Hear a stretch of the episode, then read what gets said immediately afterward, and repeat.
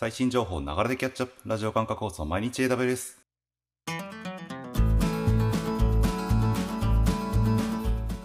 おはようございます。サーバークスの加藤です。毎日たくさん流れる AWS のアップデート、電車に乗りながらご飯を食べながら、ちょっとした長い時間で気軽にキャッチアップしていきましょう。さて今日も最新のアップデートを皆様にお届けしていきます。放送のフィードバックは YouTube のコメント欄または Twitter のハッシュタグ、サバワにて投稿お願いします。では早速最新1日のアップデートを見ていきましょう。今回は7月の27日、8件のアップデートがありました。一つずつ見ていきましょう。まずは一つ目。AWS データシンクでオンプレミスのオブジェクトストレージと AWS 間のデータコピーが可能に。はい、オンプレ環境と AWS 環境でのデータ伝送を簡素化するサービスである DataSync ですが、こちらが今回オンプレミスのオブジェクトストレージに対応しましたよというアップデートになっています。では次行きましょう。AWS システムズマネージャークイックセットアップと AWS オーガナイゼーションズが統合。AWS アカウントやリージョンをまたいだインスタンスの可視化やコントロールが可能に。はい。 Systems Manager の Quick Setup が Organizations と統合したことによって、えー、 Organizations で管理しているアカウントをまたいで Quick Setup を使うことができるようになりましたというアップデートになります。で Quick Setup 自体はですね、SSM エージェントをインストールしたインスタンスに対する様々な設定を自動で行ってくれるものになります。えー、ロールの設定だったりとか、エージェントの定期更新の設定、インベントリ収集、パッチ適用状況のスキャン、あとは CloudWatch エージェントのインストールと設定などを素早くワンクリックで行ってくれます。で、 Organizations と統合されたことによって、えっと、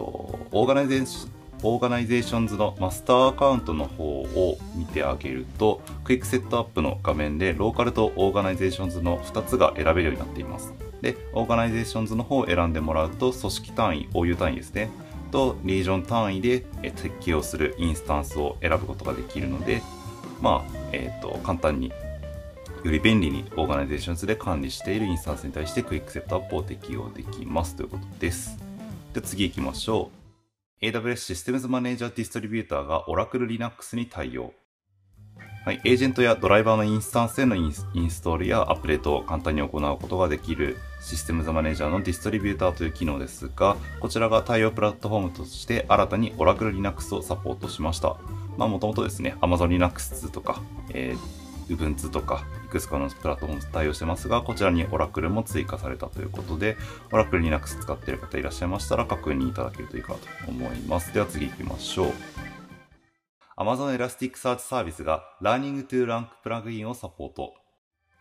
はい。えー、Elasticsearch のマネージドサービスである Elasticsearch サービスですが、こちらが Learning to Rank というプラグインに対応しました。Learning to Rank というの自体はですね、機械学習とデータを用いて、検索の結果のランキング順序を改善するような手法になるんですけれども、えー、こちらが対応、こちらのプラグインに対応しました。 Elasticsearch の7.7でサポートをされたということで、設定自体ですね、特にビルドの設定とかも必要なく、クエリを投げたり、え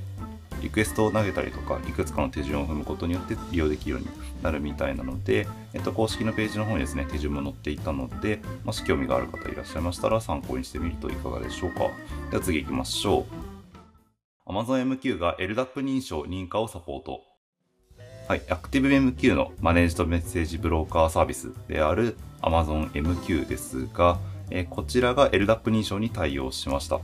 え、ブローカーの認証とかアクセス制御を既存の LDAP サーバーに保存されている認証情報を使って行えるようになるので、ま、例えば Active Directory とか、何らかのディレクトリサービスを使って、えー、認証、認証じゃない、ユーザー管理を行っているような環境で MQ を使いたい場合に、そちらのユーザー管理の機能を使って MQ のユーザー認証も行えるという形になっています。では次行きましょう。Amazon SageMaker Ground Truth と Amazon Augmented AI が OpenID Connect 認証をサポート。はい、今度は SageMaker の方のアップデートですね。 SageMaker Ground Truthと Augmented AI、えー、どちらもですね、械学習をのサポートするサービスになるんですが、グランドトゥルースの方は大量のデータにラベル付けをするサービスです。で、オーグメンティッド AI の方は推論結果を目視で確認して、その結果が正しいのかどうかっていうのを判定するようなサービスになるんですが、どちらのサービス一つですね、実際裏で人が動くようなものになっています。まあ、コンソールでのものが提供されて、そちらでチェックをしていったりとか、ラベル付けをしたりっていうのをするんだと思うんですが、えっと、 Mechanical Turk と呼ばれるクラウドソーシングをすることもできますし、あとは自前の従業員の方やっていただくこともできるんですが、今回のアップデートは、えー、自分の自社の従業員の方とかで、えーこのグランドトゥルースやオーグメンティッド AI を利用する際に OpenID コネクトに対応した IDP を利用することで IDP 側でユーザーの追加削除などを行うことができるようになるというアップデートになっています。では次行きましょう。AWS パラレルクラスター2.8.0を発表。はい、オープンソースのクラスター管理ツールである AWS パラレルクラスターが2.8.0にアップデートしました。ハイパフォーマンスコンピューティングのクラスターを AWS 環境に簡単にデプロイしたり管理したりすることができるツールで、えっと、Python ベースなですね。pip でインストールして用意される p クラスターというコマンドを使うことで、え、HPC クラスターを簡単に立ち上げることができます。でこれは2.0.8 2.8.0にアップデートしたということで、ARM ベースのインスタンスのサポートだったりとか、P クラスターアップデートコマンドというコマンドがあるんですが、そちらの機能的な強化、あとは、S、FSX4 ラスターの自動バックアップサポートなどのいくつかの改善が追加されているようです。では最後のアップデートいきましょう。Amazon EC2 に AWS Graviton2 プロセッサーを利用した新しいインスタンスタイプが追加。はい、EC2 にインスタンスタイプが追加されました。で増えたのが M6GD、C6GD、R6DG、GD という、えインスタンスですね。あの、グラビトン2を利用した G がついた、えー、インスタンスタイプにさらにあの D のオプションがついたインスタンスタイプが増えたという形になります。で、えっ、ー、と、D のオプションって何だっていうと、え、ホストに物理的に接続されたローカル SSD を利用することができるっていうような、まあ、オプションというか機能になっていて、なので今回の M6GD とかっていうインスタンスは、えー、Graviton2、AWS が独自で開発した ARM ベースのプロセッサーを使うことで、よりコスト効率の高いプロセッサーを使えると。でさらにローカル接続した高速な SSD も利用できるよというタイプになっています。はい。続きまして、新しいリージョンで使えるようになったサービスを確認するリージョンアップデートを見ていきましょう。ヨーロッパパリリージョンで Amazon FSX が、アフリカケープタウン、ヨーロッパミラノリージョンで AWS クラウド HSM がそれぞれ利用可能になりました。ということで、以上7月27日のアップデートでした。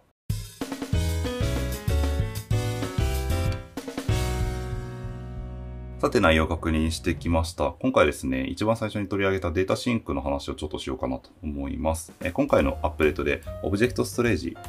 オンプレミス環境のオブジェクトストレージにも対応したということで、もともと NFS とか、あと SMB ファイルサーバーなどを対応していたんですけれども、この対応範囲がより広がったという形になります。 DataSync 自体はですね、2018年に開始したサービスになるんですけれども、えっと、動作としてはエージェントが立ち上がってくれて、で、そのエージェント経由で例えば S3 とか EFS とか AWS のストレージサービスに対して送り込んでくれるというようなものになっています。で、エージェントには自動の更新機能がついているようなので、まあ、ほとんどメンテナンスの必要もないとで、簡単にデータをオンプレから AWS へ、まあ逆に AWS からオンプレでもできるみたいですが、送ることができるというようなサービスになっています。で、えっと、まあページの最初にもですね、マイグレーションって書いてある通りで、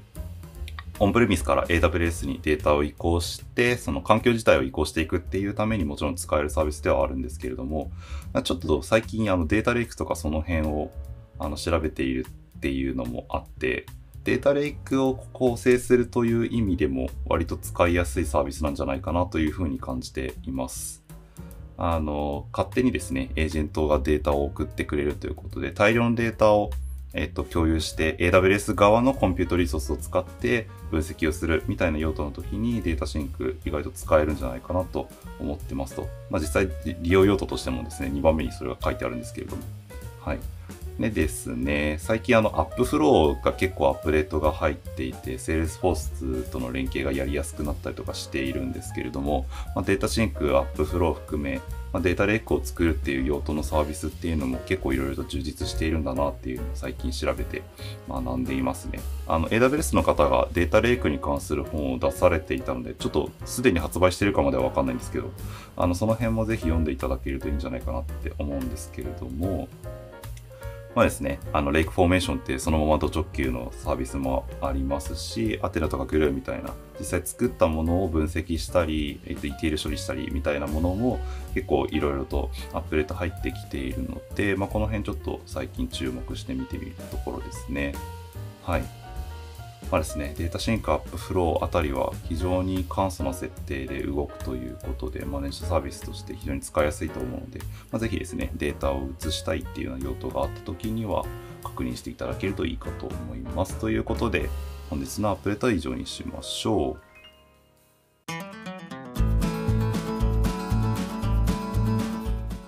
そのフィードバックは YouTube のコメント欄または Twitter のハッシュタグサバーにて投稿お願いします。また次回毎日 AWS をお楽しみに。ではでは。